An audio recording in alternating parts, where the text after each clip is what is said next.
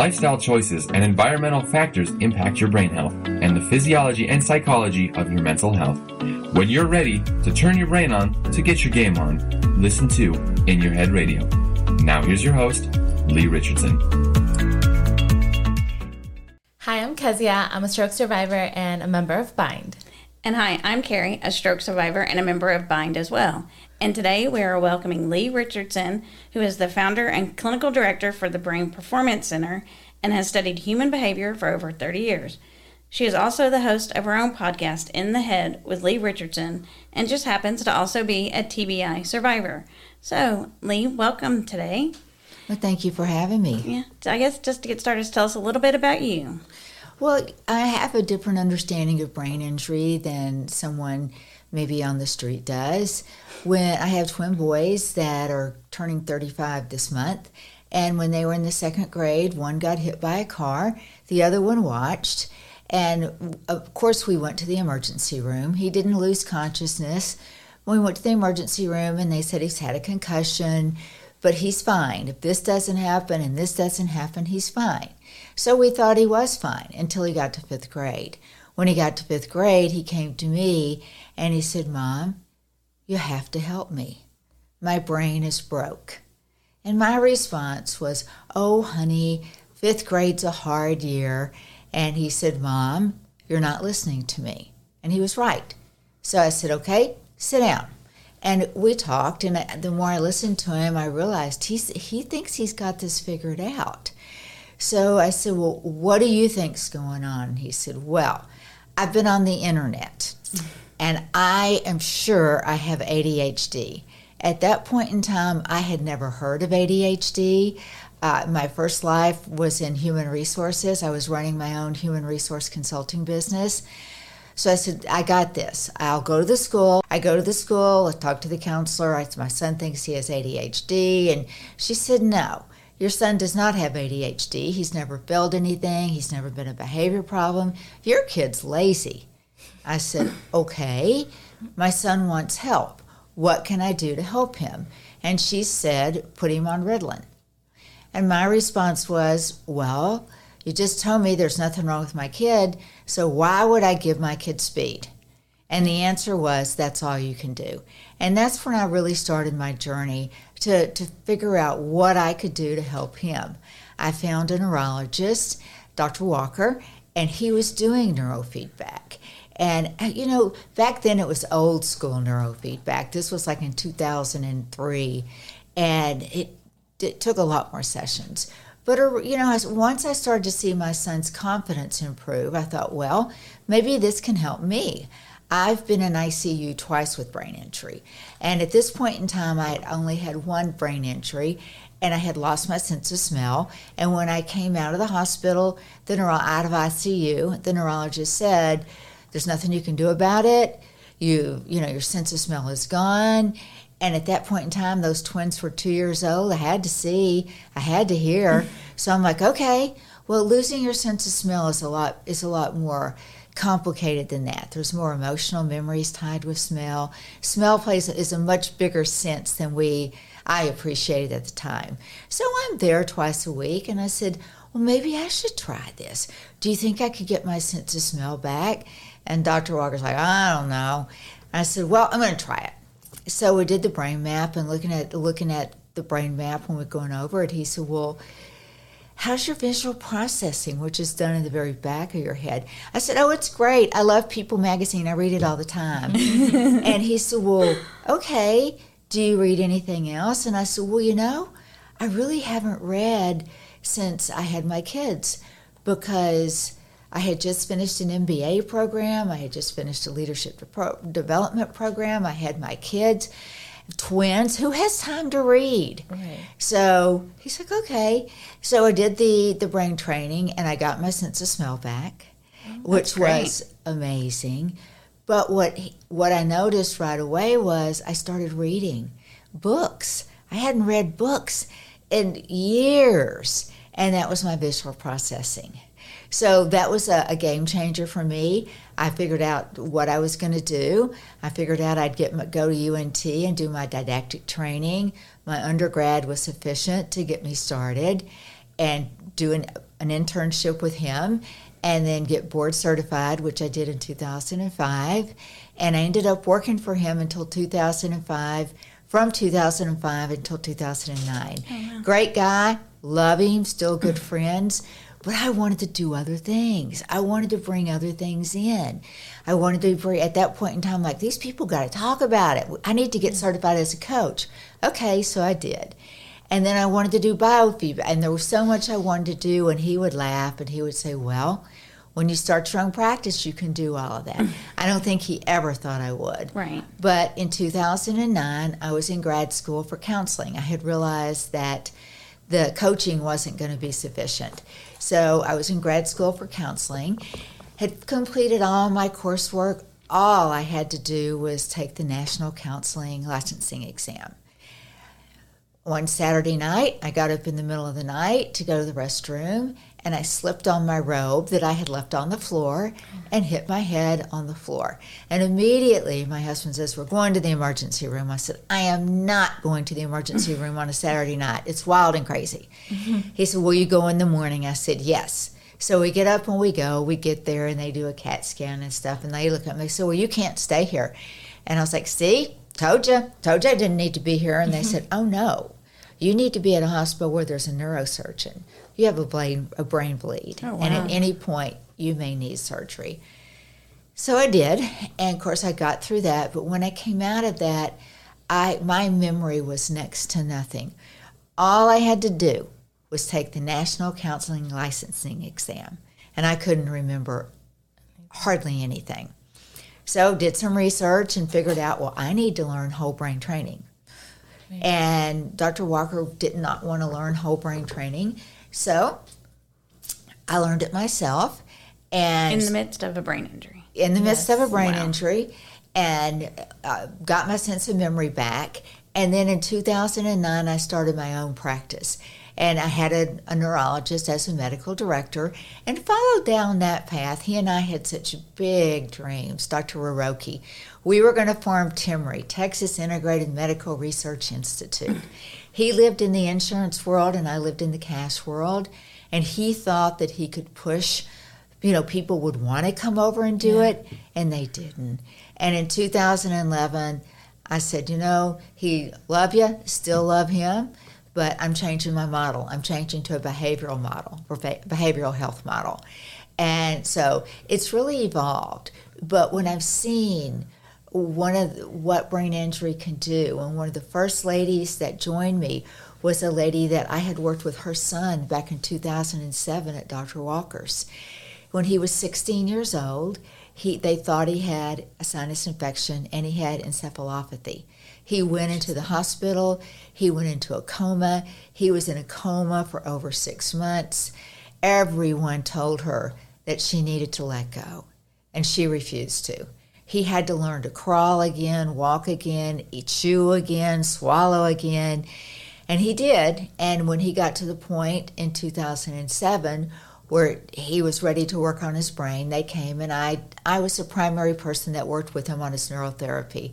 And we made great progress. And off he goes to Austin. In 2009, when I had started my own practice, my phone rings and this hysterical woman, Miss Leigh, Miss Leigh, you have to help me. You have to help me.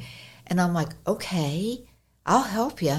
But who is this? Yeah. And she said, It's Sally Coquin. I'm like, Oh my gosh, Sally.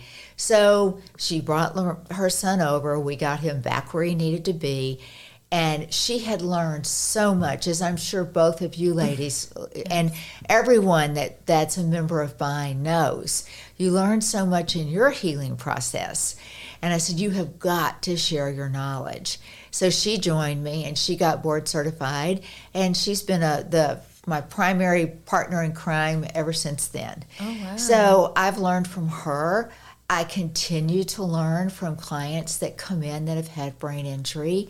And it, what I think the hardest thing for me to accept was is that it just things just quit working. Mm-hmm. Yeah. It just quit working. Yeah. And you know, we all want to fix it. I can fix this. I can fix. And the good news is is you can fix it, but you can't do it on your own. Mm-hmm. And I think that's one of the things that was hardest for me. But I so wanted to get that license as a professional counselor. I started researching what am I going to do? How am I going to oh, get my memory back? First thing you see on the internet is supplements. Right. So after trying like four different supplements, and I'm like, well, I don't even, I don't even remember what supplement I took today. that wasn't working. Right. And so it made me get more adventuresome and try to figure out what would.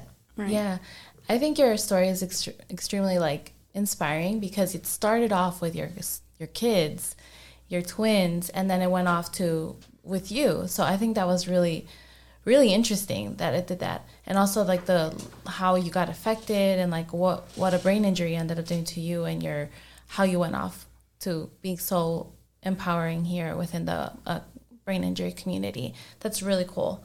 Um, so so with your kids like how did that become so inspiring to look on yourself because it was they were kids and it was a car accident and then for you to look into how how did that happen like did you just feel like your kids and how they were affected and was that similar to how you were affected Well, it, it was pretty different because in both in both cases I did lose consciousness, mm. and and he did not. But when it's your child, and when eh, it, you don't have, and there's nothing wrong with medication for a lot of people. Personally, medication doesn't work for me. You give me an antibiotic, and I get a red rash on my face. Oh. So it's not, and never has been my first line of treatment. My kids have taken plenty of medication, as have I, but not the very first thing that I could do. Mm-hmm. And that's what really inspired me is that there's got to be something else out there besides synthetic chemicals. right so technically um, both the times that you had a brain injury where they would both be considered concussions Yes, they, Oh, they would okay. be. And in both times I lost consciousness, and which you have a little bit different recovery from. And I think being in fifth grade or in second grade when the accident happened, you really don't have the conscious, the cognitive capabilities to realize. I mean, all he knew was this that hurt. I want to go home. I want to see the dog. I, you know, he processed the information very, very differently. And it was amazing to me that I had never really reflected on my visual processing because I read People magazine. And, it, you know, it's written at a first grade level. Sure. And there's nothing wrong with that. I still read People magazine. right But it just, when you have young kids, the, the amount of reading that you do really does change. And what you read. I mean, good night. Right. Um, You're still what- reading at a first grade, second grade Yeah. level. And I enjoyed it, so it never really occurred on me until they, when they were in kindergarten, I was, I got a call from the very first guy that had hired me with Exxon in my human resource world and brought me back. And so I even noticed then, you know, time goes by, the brain has a philosophy use it or lose it. You're not using those neural pathways, they're shutting down but without the it was that was my philosophy it said oh i just haven't used them in a while Right. and they've shut down Just getting old. Yeah. I'm going to take a quick break and remind our listeners to go ahead and click that like button and continue to keep on liking and clicking when you can. And I want to go back because I'm thinking about this. Your different your experience with brain injury. You've got all kinds of experience, but just your personal experience. So you had a trip and a fall, lost conscious or not lost consciousness, lost sense of smell. Kind of thought you read didn't think anything about your reading till later. Then your son has one, and his effects didn't really start to show until his brain finally started maturing.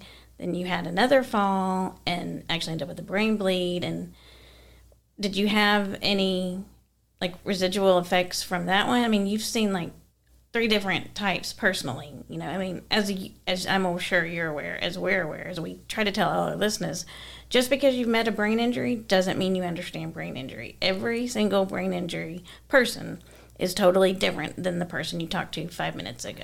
absolutely and uh, one of the things i noticed when i came out of the hospital from when i'd lost my sense of smell was i just nausea just so much in my stomach all the time and eventually that calmed down But of course, then instead of just realizing, number one, I was anxious mm. as a result.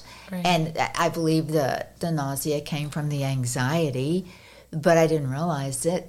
And I think that as you start, as that brain starts to calm down, then you, you feel like that you're okay, you know, I can figure that out. That increases your confidence. Your confidence goes up, your self esteem goes up, your curiosity goes up. Mm-hmm. You want to learn more, you want to try different things. And that's what I encourage people that have had a brain injury to do is don't quit trying.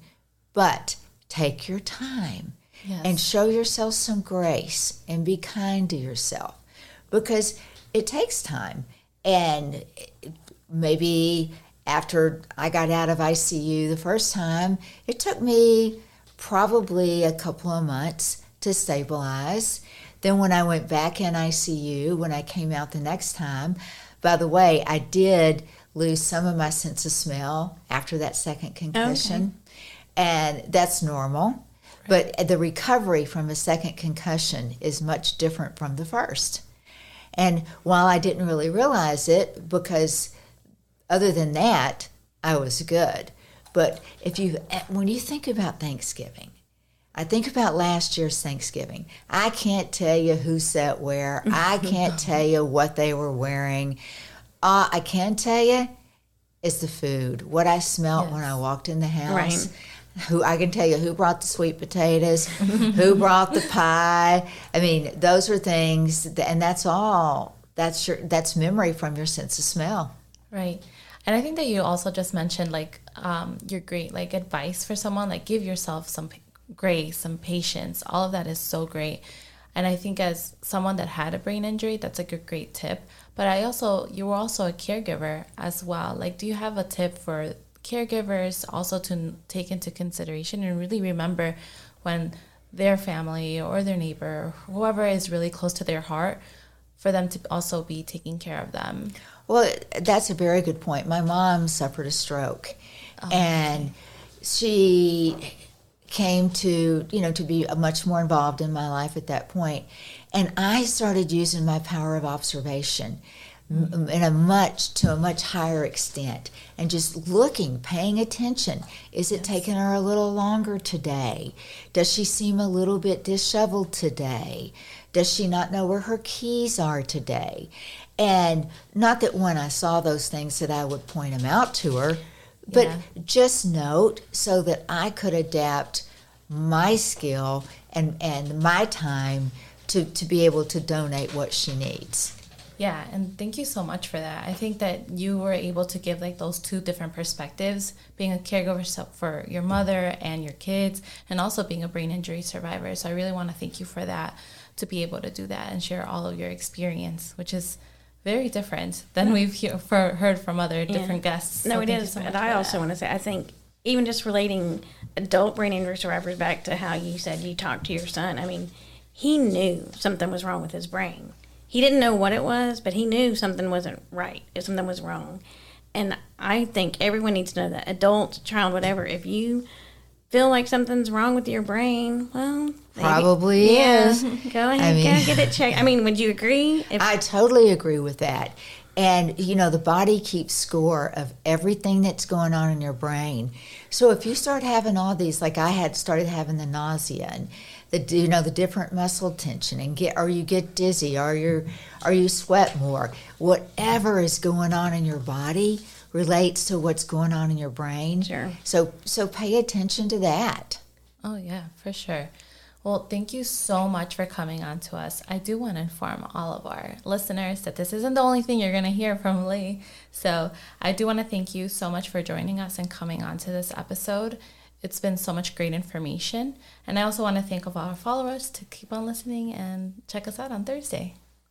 And remember, if you'd like to contact us, you can contact, contact us at bindwaves at thebind.org. You can email us there. You can find us on our website, thebind.org slash bindwaves. And follow us on Instagram. And you can also, we'll have Leigh's contact information um, in the show notes, so in the description, so that if you want to learn more about her story, and her experience with the Brain Performance Center, which I, we're going to get into that some more depth later. Um, we'll have all that information available as well. Yep. And like I said, every Thursday we are going to be up with a new episode. So don't forget. And we are on all of your favorite platforms. So until next time. Until next time.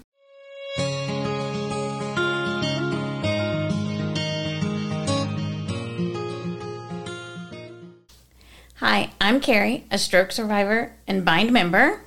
And I'm Kezia, a stroke survivor and a member of Bind as well. And today we're going to be having our second episode with Leigh Richardson, who is a founder and clinical director of the Brain Performance Center and has studied the, hu- the human behavior for over 30 years. Today we're going to be focusing on her work in the brain injury community. So thank you so much for us for joining us, Leigh, and I'm so excited to have you here again. Thanks for having me back. Yes. Absolutely. Welcome to Bindwaves, the official podcast of the Brain Injury Network of Dallas. I'm Brian White, Bind's Executive Director. On each episode, we'll be providing insight into the brain injury community. We'll be talking to members and professionals regarding their stories and the important role of Bind's Clubhouse. We work as a team to inspire hope, community, and a sense of purpose to survivors, caregivers, and the public. Thank you for tuning into Waves. Let's get on with the show. Um, so we we were kind of creepers and trying to look into you and see learn some more about you before we met you to be a little bit ready. And we actually were a little bit uh, wondering about your experience studying organizational and human behavior. Can you explain that to us? Well, I started out in the human resource world, and that's where I lived for almost 20 years and I got an MBA. And within that MBA, I brought in some of that organizational change work and really enjoyed that because when the work that I was doing was really in human resources was a lot in the strategic replacement of people in the right job mm-hmm. you know because i worked for exxon when they were starting the joint ventures and a lot of it was r&d and when you've got a square peg and you're trying to fit it in a round hole it doesn't fit very well okay. so i enjoyed that and that's something actually that still i want to go back to i'm completing my phd I've completed all the coursework and I'm in the middle of writing my dissertation. And I want to bring in that aspect of human behavior and brain behavior because mental health is brain health. And the mm-hmm. brain is an organ just like the heart is. Oh, okay. No, that's true. And so, and that kind of brings us around to the Brain Performance Center. So, tell us a little bit. For in our first episode, we learned a little bit why, but tell us a little bit more. You know, how you why you founded the Brain Performance Center and how long it's been around. So the Brain Performance that's a mouthful. The Brain Performance Center started in 2009 and it really has evolved. It started out under a medical model and it evolved more into a behavioral health model. And that part of that is that I operate that business under the license of, of a professional counselor. And that's really more where my expertise is.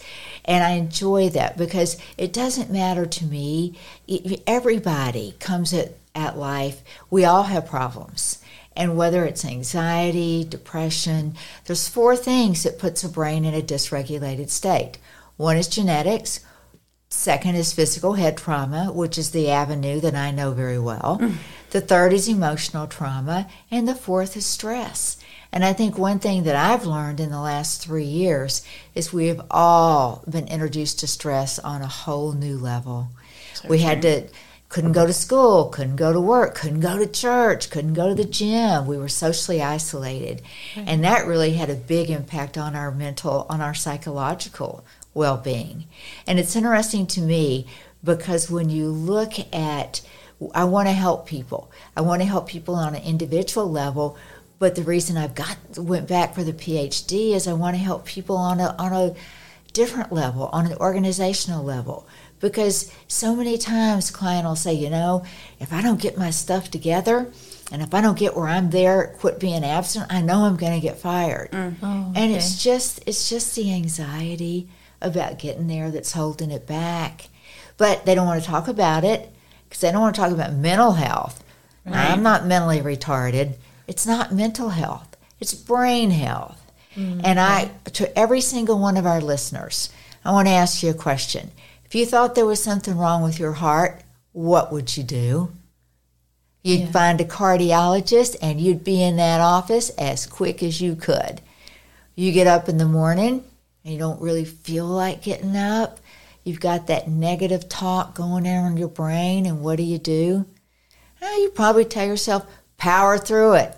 Suck it up, buttercup. and th- those are negative conversations, and those aren't the conversations you should be having with yourself. Right. Oh, yeah, that's so true. Um, and right, right now you've been talking about the Brain Performance Center. Like, what you've talked about right now is like a lot of different tools to use and what people should be doing, like more positivity. Um, but can you give us a little explanation about what the center offers? And can anyone do that? Or do you have to have like a brain injury or, you know? Oh no, anybody can, and, and a okay. lot of people want to just take. I wrote a book, "Turn Your Brain On to Get Your Game On," because that's where it all starts is in your brain. The first thing that we do, whether you come in for peak performance or to increase your executive functioning or anxiety, depression, whatever it is, we'll do an assessment and we'll look at the brain two ways. One, we'll look at the neuroplasticity in the brain. Neuroplasticity is the brain's ability to change. Sometimes that brain gets stuck. Mm-hmm. And the same things mentioned earlier that put the brain in a dysregulated state will get that brain stuck. So we use LENS, low energy neurofeedback, and we'll do a, a brain map and we'll see can that brain absorb the really low level of energy that's going in. And the good news is, is if it can't, you can train the brain to be able to do that. Then we'll do a QEEG. We'll stick a cap on your head, and that mm-hmm. cap's got built in sensors, and we'll record 20 minutes worth of data 10 minutes eyes open and 10 minutes eyes closed. From that, the gold standard is to get one good minute of each. And it can be harder than you think because if you blink a lot or if you have mm. jaw tension, you can see all of that in the brain waves. So once we get, we do that, I'll take that data and I'll go through it and I'll identify the good the good minute. And we compare that to a normative database. And it'll show you where your brain is dysregulated, where it has too much of something, where it doesn't have enough. We look at the power in the brain. We look at the 1 to 30 hertz, and that's what you use in your normal daily life the people with a too much slow wave, particularly if you have it frontal, you may have a hard time paying attention. 15 years ago, if you would have said hmm. ADHD to me and I knew what it was by then, I would have said, oh, too much slow wave frontal. But we've learned so much more about the brain. We don't just look at the power, we look at the coherence. And that's how the brain shares information. Sometimes it shares too much, sometimes doesn't share enough. Doesn't matter. It's just dysregulated. The same with the phase, the timing. Sometimes it's too fast, sometimes it's too slow. Doesn't matter. It's just dysregulation. And you can train all of those aspects of the brain. So once we have the data analyzed, we use it to identify what networks and hubs in the brain are the most dysregulated. There's an anxiety network. There's a default mode, which is connection to self. There's an executive function network, which relates to depression. There's so, when you think about your brain, think about a computer. Mm-hmm. It is, oh, okay. and here's a, here's a true fact that's amazing. Every second, your brain is capable of taking in 11 million bits of data. Oh, wow. Research shows that somewhere between 40 and 126, you can hold that on a conscious level in your mind. The rest goes to your subconscious. Personally, I think it's 40. I don't think it's 126, but it doesn't matter. We don't have to do the math. It all goes to your subconscious. And the cool thing about neurofeedback is it can touch the subconscious. When you calm that brain down, the subconscious calms down and can start to let go of things. They don't matter quite so much. That ruminating thought that you've had playing in your head every day for the last year stops talking. And that I read a lot about that, and you just said it again, so that gave me my key to kind of ask it.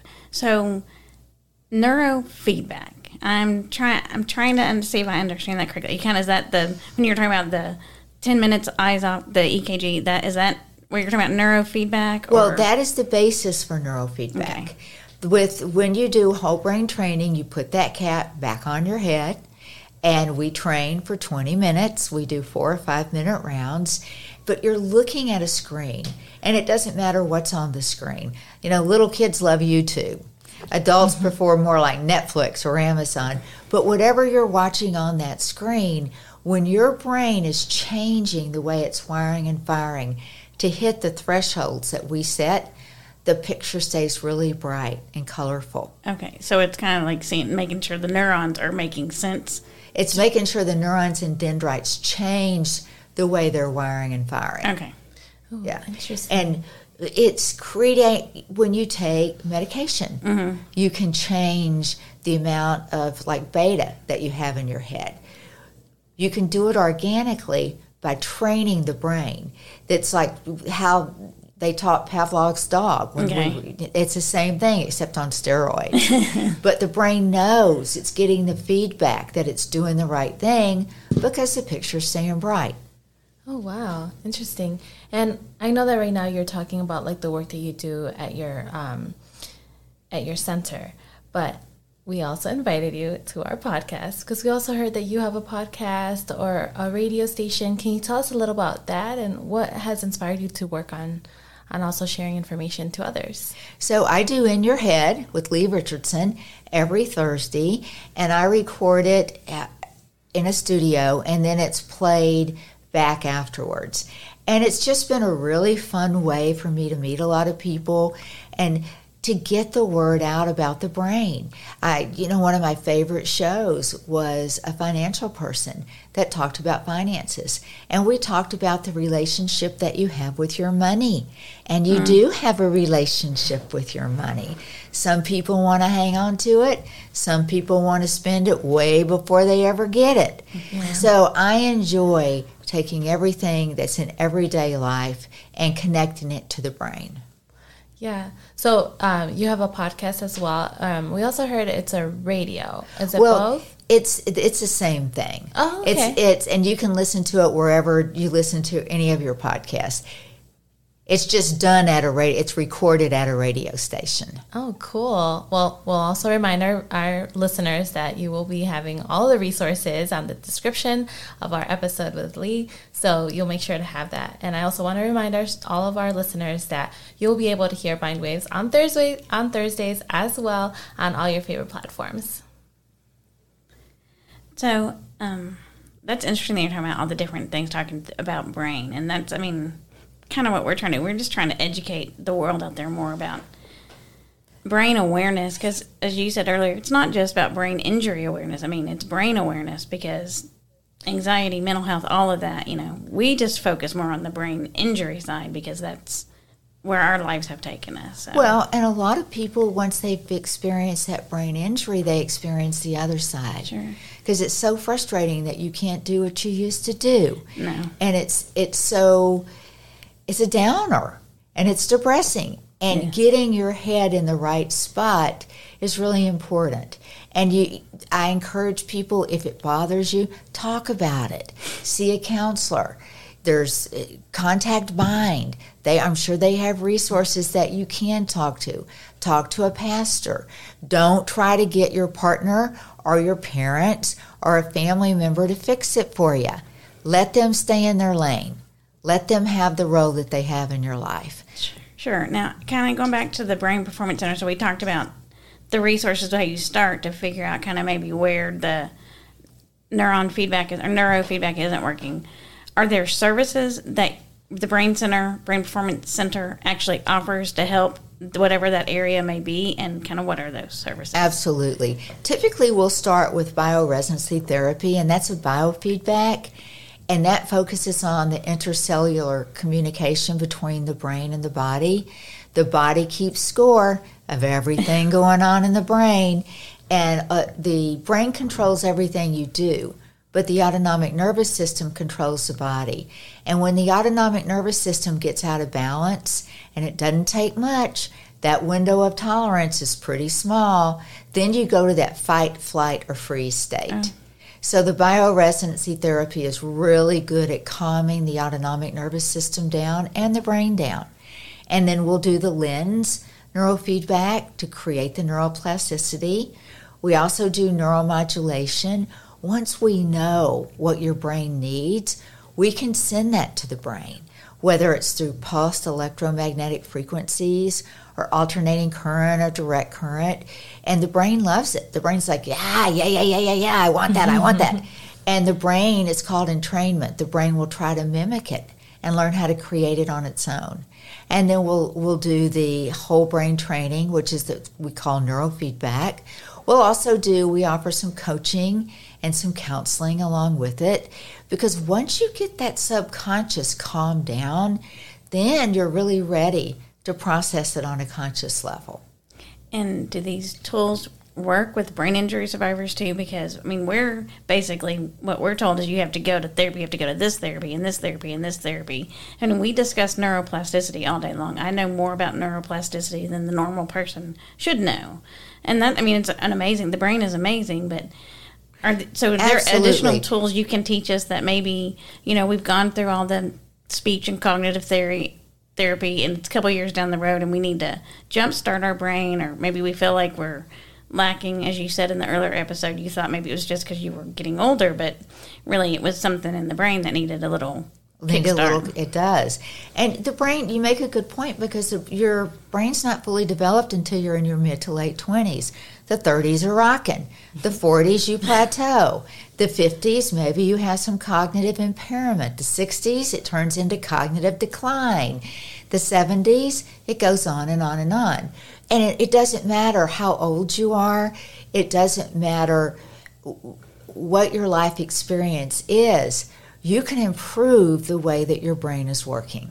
You can teach the brain how to work in a regulated state. Oh, okay. And I think that was actually one of my questions. Um, I think, like Carrie was saying right now, like here, obviously for Bindwaves and the Bind Clubhouse, we really focus on brain injury. And we have most of the, our experiences are going to the hospital going through recovery and all of that. Um, how, like, with the work that you do, when is it that we, we can partake in that? Like, is it after the hospital time, or like when would be a better time to be doing something as like all the the services that you offer? I think the the right time to do it is when you feel like, okay, I've plateaued. Mm-hmm. I've made all the improvement, you know, that I can make with with doing what I've been doing. the traditional therapy What else is there? Because there's a lot. There's a lot more out there. And I encourage people don't take the attitude, well, I just got to learn to live with it. I just got to accept it. And if you want to do that, you certainly can, but you don't have to. You do not have to. And when you feel like you're ready, there's got to be another step that I want to take. Mm-hmm. That is when the Brain Performance Center can really be beneficial.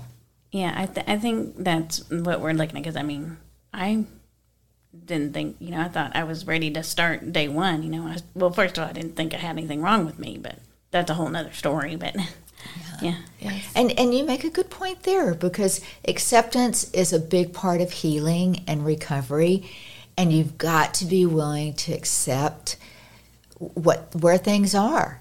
That doesn't mean they have to stay there. Sure. But you got to start with acceptance. Yes, I definitely agree. I had one more question actually. How did you hear about Bind? I know that you were just talking about it, but how did you hear about us? Uh, well, I believe it was through a client. The actually it was through Sally, the a lady that works with me. When her mm-hmm. son was in his recovery, she had had come out and worked a little bit with Bind, and uh, it's something that brain injury has touched me on a professional basis. And it's just something that I, because I know, I know that the work that we do can help people that have had a brain injury, mm-hmm. but they don't know it. And unless you get out there and get connected, nobody will know it. Right. So that's kind of what just saying, hey, guys, don't give up. Know that you know, know that you can take it to the next level, whatever that level is. yeah. Yes. I, I know one one other thing I wanted to ask you about. So, You've also written a book. Tell us a little bit about your book. And is it just one book or do you have multiple It's books? one book, and it's Turn Your Brain On to Get Your Game On.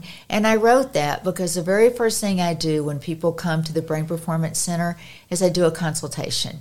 And I would be listening to them, and I'd say, Well, gosh, sounds like there's some depression. Oh, no, no, no, no. And automatically the eyes go to the floor. Or I would say, You know, I think you may have a little anxiety. Oh no, no, no, no, no, I'm not anxious. And their their shoulders become their earrings. and I realize that people don't want to admit that they have these things because they think it's wrong. Right. And it, you know, I'll tell everybody, it's okay to not be okay.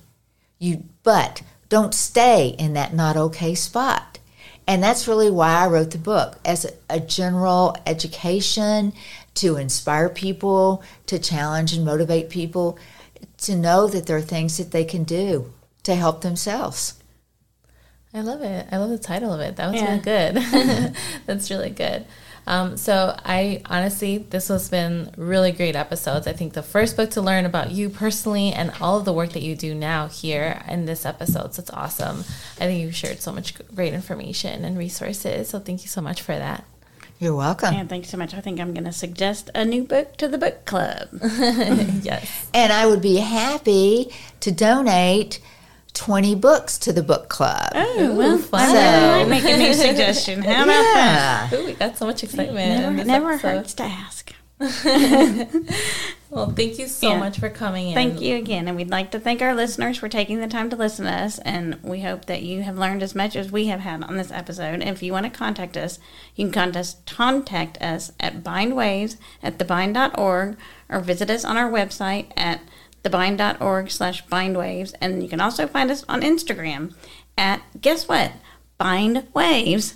So, And don't forget to like, share, and subscribe on your favorite platform. And also, don't forget that we're also on YouTube, and you can continue listening to us every Thursday on there as well. so until next time. Until next time. We hope you've enjoyed listening to Bind Waves and continue to support Bind and our nonprofit mission. We support brain injury survivors as they reconnect into the life, the community, and their workplace. And we couldn't do that without great listeners like you. We appreciate each and every one of you. Continue watching. Until next time. Until next time.